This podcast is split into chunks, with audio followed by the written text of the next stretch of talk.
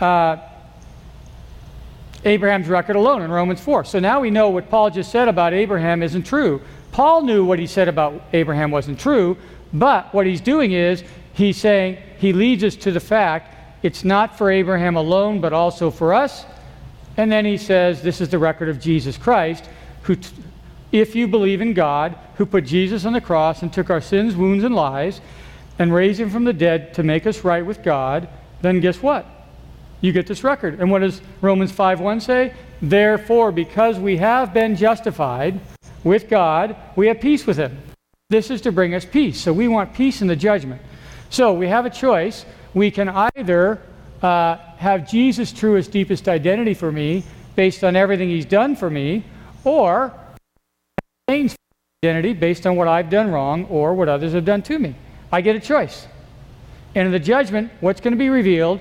Did I accept Christ and what he did for me? Or did I focus on myself and what I've done or what others have done to me? That's why we we are in the judgment. We are not the primary center of the judgment. We are so self centered that we put ourselves in the center of the salvation story. We are secondary to the salvation story. It's going to be the record of Jesus that's at the center of the great controversy that answers the questions about the character of God. We come along and we make a decision to trust that record or reject that record, to receive that record or to reject it. Two lies, there's many, but two key ones. Can this be true for me? And how does grace go? Jesus, who knew no sin, was made to be my sin. In other words, he took my sin nature to death on the cross. And we don't have time to go into that right away, but Satan often whispers to people in first person language this is too good to be true, therefore it's not. It's true for others, but not for me. I have people tell me this. So I can try and talk them out of it, which isn't going to work, or I can say, can we talk to God about that and ask God what He wants to know? So I'm bringing God in and then the Holy Spirit is the wonderful counselor, not me. So I'm bringing people into the presence of God so God can tell them what God wants them to know about that thought. It's true for others, but not for me. Okay?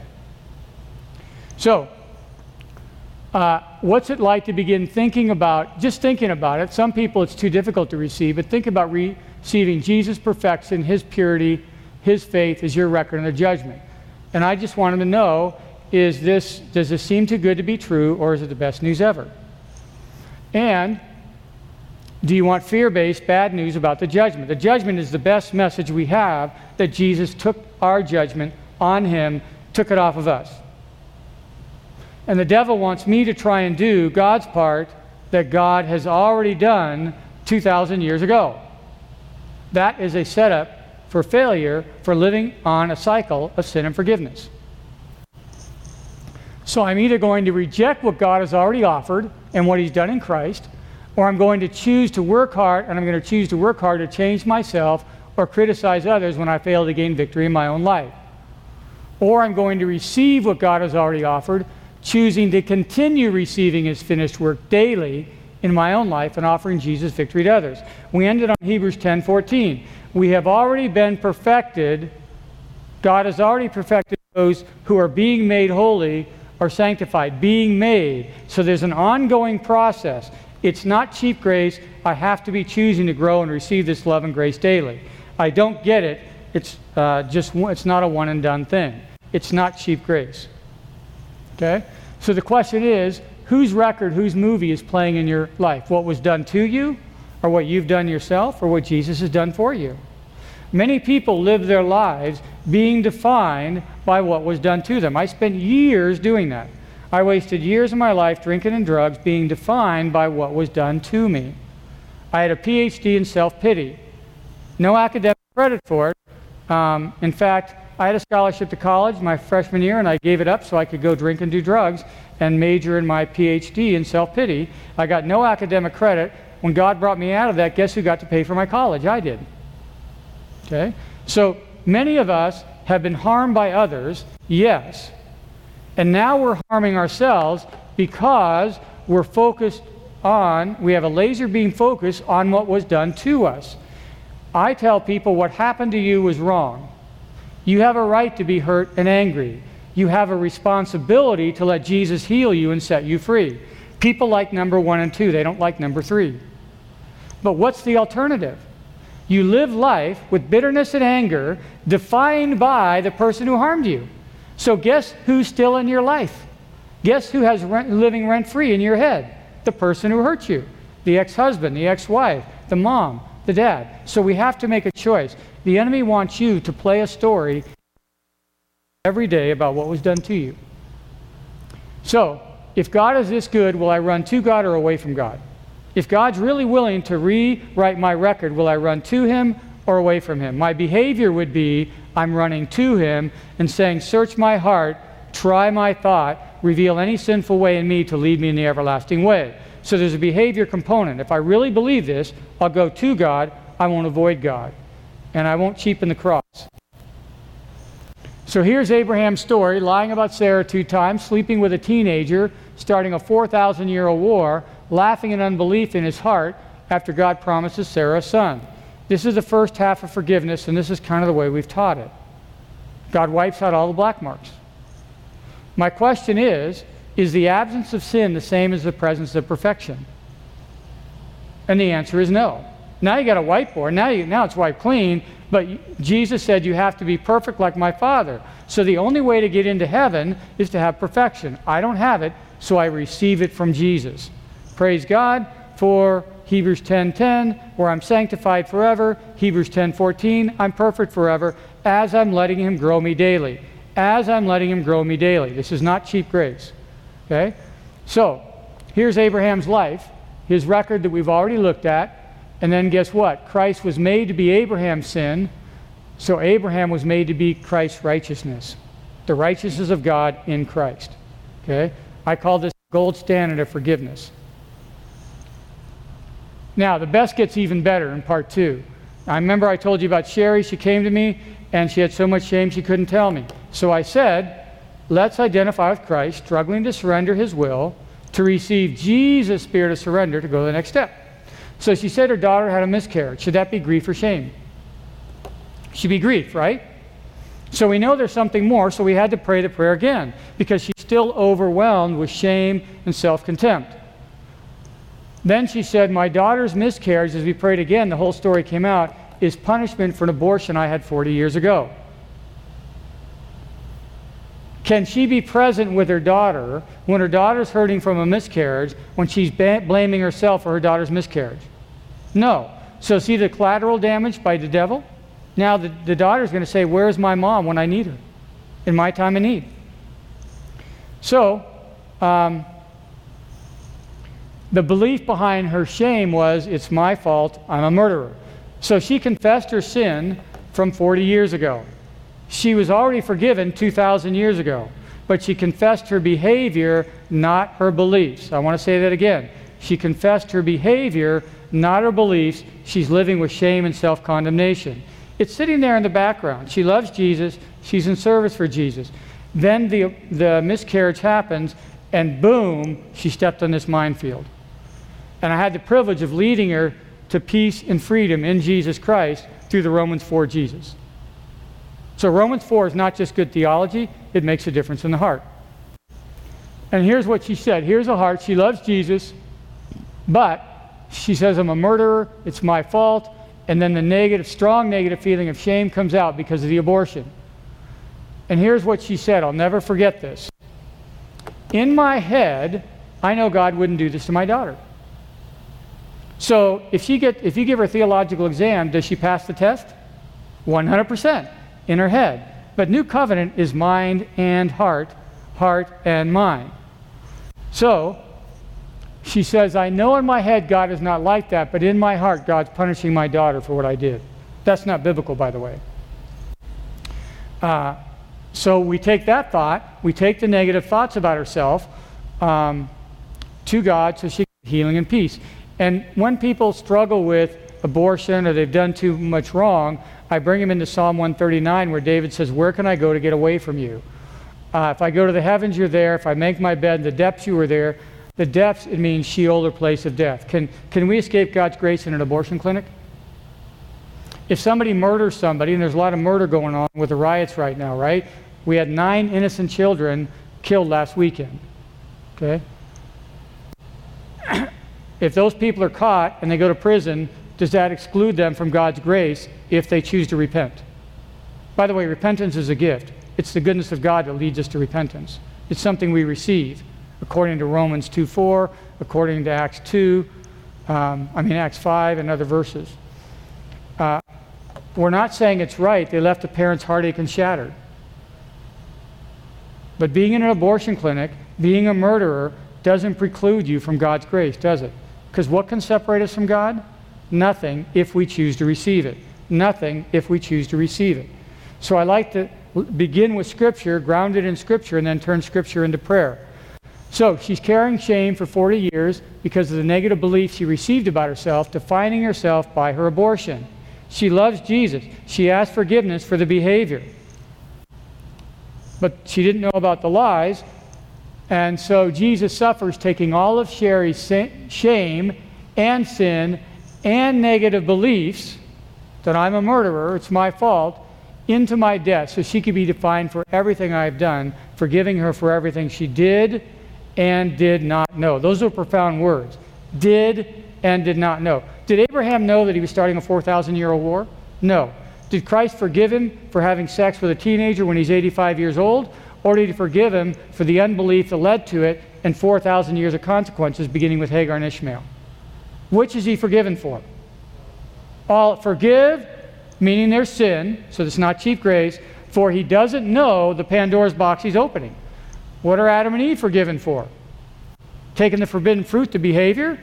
Or forgiven for everything they did and did not know that would lead to Cain killing Abel and opening up a Pandora's box for this world? How much forgiveness are we teaching people is there? How much are we helping them to receive for their behavior or everything they did know, everything they did not know, all the collateral damage? Jesus is a full service Savior. I love those words, Father, forgive them. They're sinning against me. He's not minimizing it, but they don't know what they're doing. They don't know the spiritual consequences and losses they're going to they're going to pay. And some of these people will be lost for eternity. What did Stephen pray when he's being stoned? Father, Jesus, don't hold this sin against him. It was answered in Paul. I think Stephen's peace drove Paul crazy because he was a rageaholic. And it set him up to be converted. And then if you look at Paul's sermons, they're Stephen's sermons. He plagiarized them. Same message.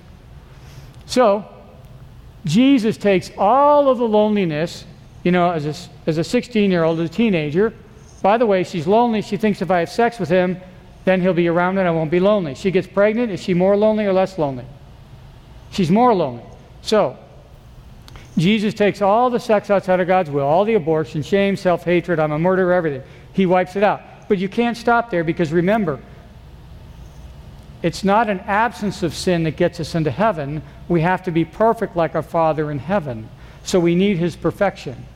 So let's look into the vault and see God's gold standard of forgiveness for Sherry. Now she has a record of being perfected forever, always faithful, always hopeful, always pure. This is the only record that gets her into heaven. And here's the good news Paul says this record in Romans 4 is not for Abraham alone, but also for Sherry, as Sherry trusts God that he took her sins, wounds, and lies and losses, shame, and self hatred, put it on the cross, raised him from the dead to justify or make her right with God. Okay? Let's look at it another way. So, um, the behavior is there. We're not minimizing the behavior, but guess what? We're going to take the beliefs it's my fault, I'm alone, I'm a murder. We take it all to the cross, and we end up with a pure power that's available only at the cross. There's no other place you can get this. And remember what we said in part one? What did Karl Menninger say? If these people could learn they were forgiven, receive it in their heart, 75% of them would leave the psych ward. Unforgiveness, being unforgiven, sin, shame, self hatred is haunting people and stealing their freedom, and they're living in psych wards. We as Christians can offer the whole gospel and bring them out of that darkness if they're willing. Okay? Now, here's another way of saying it. Sherry, Satan's identity for Sherry, she's alone, she has an abortion, she is a murderer, and her daughter has miscarriage and shame. This is Satan's identity for her. And many of us listening and watching understand this because we understand that Satan's identity for us is based on what we've done in the past or what others have done to us. But this isn't the identity Jesus has for us. Here's the identity she has in Jesus perfect parent, perfect love, perfect purity, beloved child of God. You can't get this out of her life. You can only get it out of the life of Jesus. So now we've gone from Jesus' story to Abraham's story to Sherry's story. We're wanting to make this practical. Is there anything keeping me from receiving my truest, deepest identity in Jesus, receiving His purity, His perfection, His surrender, His righteousness? Can I say to God, This is too good to be true if you don't release this from my heart and replace this with the Romans 4 record and Jesus' peace? I'll never have peace. Can we say that to God? You know, the perfect prayer in the Bible is when the Father comes to Jesus his son's thrown himself in the fire. His disciples can't do it, cast out demons.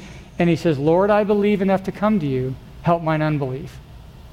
Can I come to Jesus as I am, not having to be more than who I am? Or do I have to come and pretend with Jesus that I have more faith than I do? Can I come to Jesus and say, I believe enough to be here. I don't fully believe you can do this for me? Will he turn you away or will he welcome you with open arms? See, he's, he's just wanting an honest conversation. He's not asking me to try and be who, more than who I am. You know how we got into the sin problem?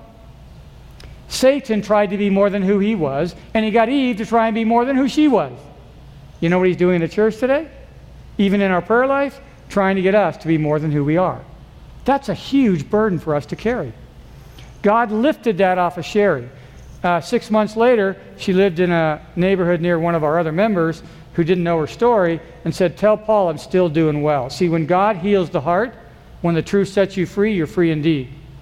Now she can think about it. Did she, for, did she forget about her abortion? No. The difference is when she references her abortion and Satan brings it up, she defaults to this is what God has done for me. God has fully forgiven me. I've been forgiven for everything I did and did not know. See, is your reference point what Jesus did for you? or what you have done or others have done for you. And if your reference point is what you have done or what others have done, come to God and say, God, my reference point is what others have done to me or what I've done to myself, and I'm wallowing in self pity, bitterness, anger, shame, and fear. I can't get out of this. So I'm here, and if you don't do anything, I'm hopeless. Can God handle that prayer? Is he falling off his throne? No, he's saying, Thank you for being honest. Now we're having a real conversation. You're not pretending. This is really good news. This is what happens when Jesus' story covers our story and moves from the head to the heart in prayer and discipleship. It wasn't, I'm not saying a one time prayer. I'm saying God wants to walk with us, disciple us, heal us from the inside out. The solution is a new heart, not an improved one. So let's ask a couple of questions righteousness by faith questions. Um, who's the power source in Sherry's life? Is she or is the Savior? The Savior is. How do we know? Because she couldn't do it. And we use language that honors the Savior's finished work. What does a change in Sherry's life say about God's character? Is she receiving Christ's finished work or trying harder to do what she's unable to do? She's receiving the finished work of Christ. She's even receiving his spirit of surrender to get to the story behind her shame. It's Jesus at every step of the way. And is it making Sherry more interdependent with Christ in the body of Christ or more interdependent? I ask these three questions about any theological statement that's made.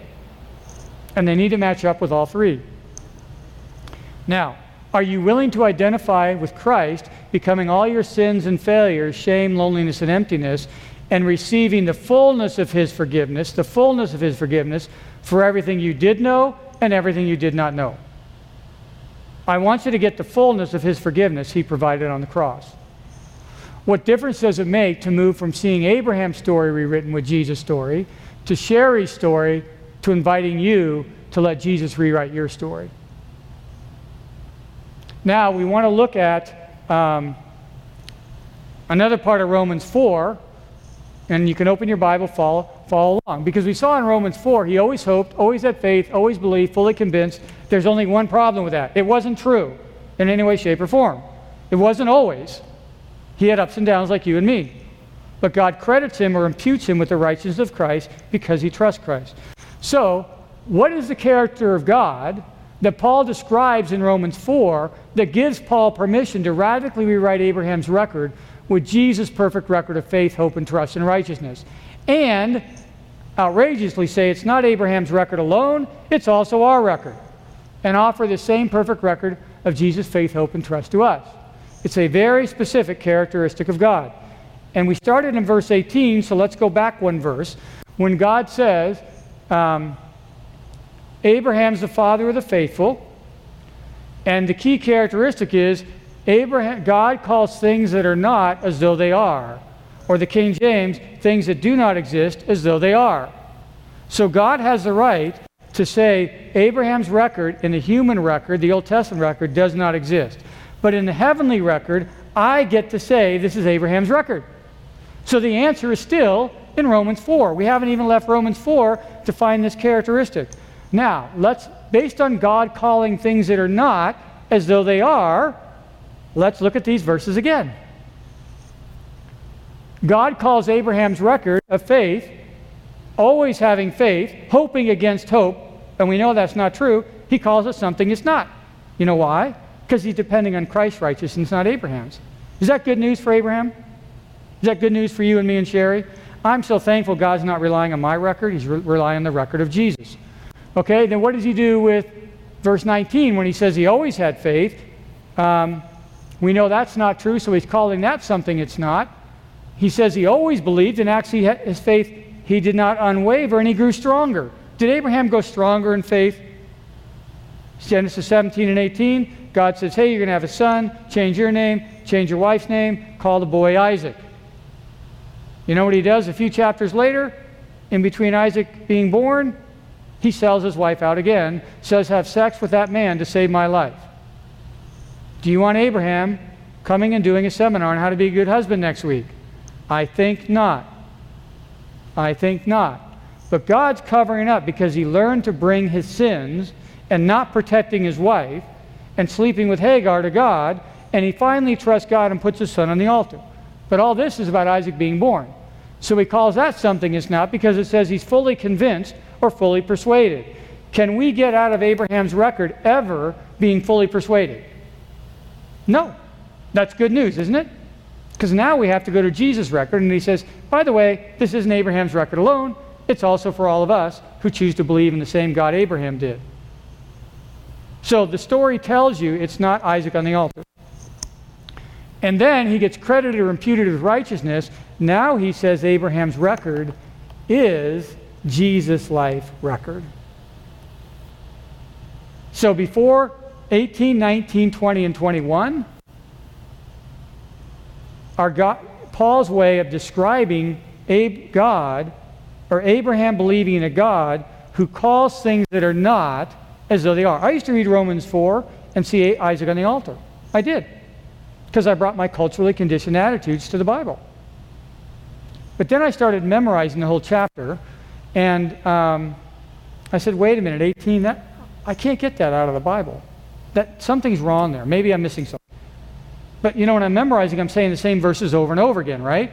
And I'm a slow learner, so I'm saying it over and over again, day after day, and I'm going walking and memorizing Romans 4, I said, wait a minute, 19's wrong too. You can't get, that is not in the Old Testament story. That's wrong. So then I'm getting curious. What about 20? What about 21? I'm going, this is getting worse, not better, as I'm bringing my culturally conditioned attitudes into the Bible. But then I get to verse 23 and 24 and 25, and I go, oh, it's not Abraham's story. So I'm suggesting that the judgment message is the most positive message we have it is the most powerful message we have when Christ is in the center of the great controversy and the judgment, and we are secondary to it,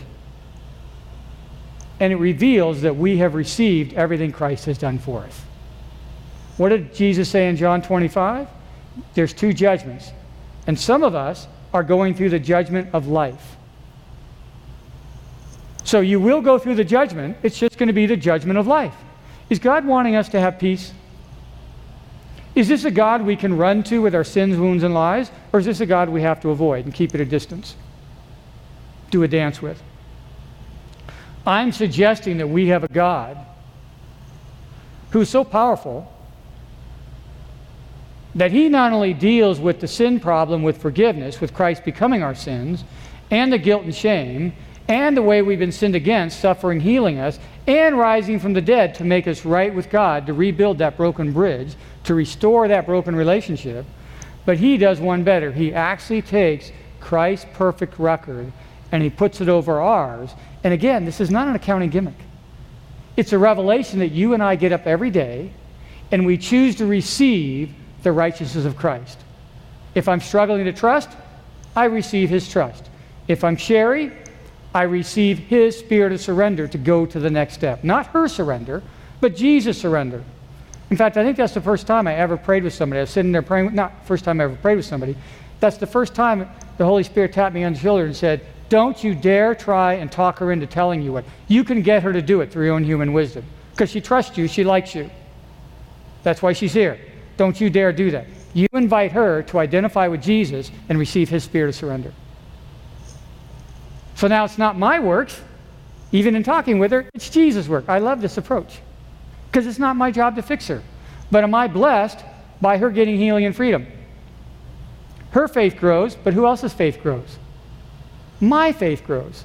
So I'm inviting you in to the most powerful positive message we have the judgment message of God that He's dealt with the problem of sin and suffering, and He's rewritten our record so we can have peace with God.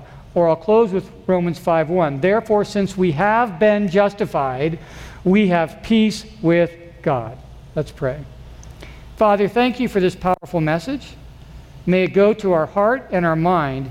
And where we're tempted right now to say this is too good to be true because we're focusing on ourselves, or too good for others, give us the gift of coming to you with our negative thoughts and thanking you that you're releasing them and replacing them with the power of your peace and your truth in our minds and hearts so we can receive the positive power of your judgment message with Jesus in the center.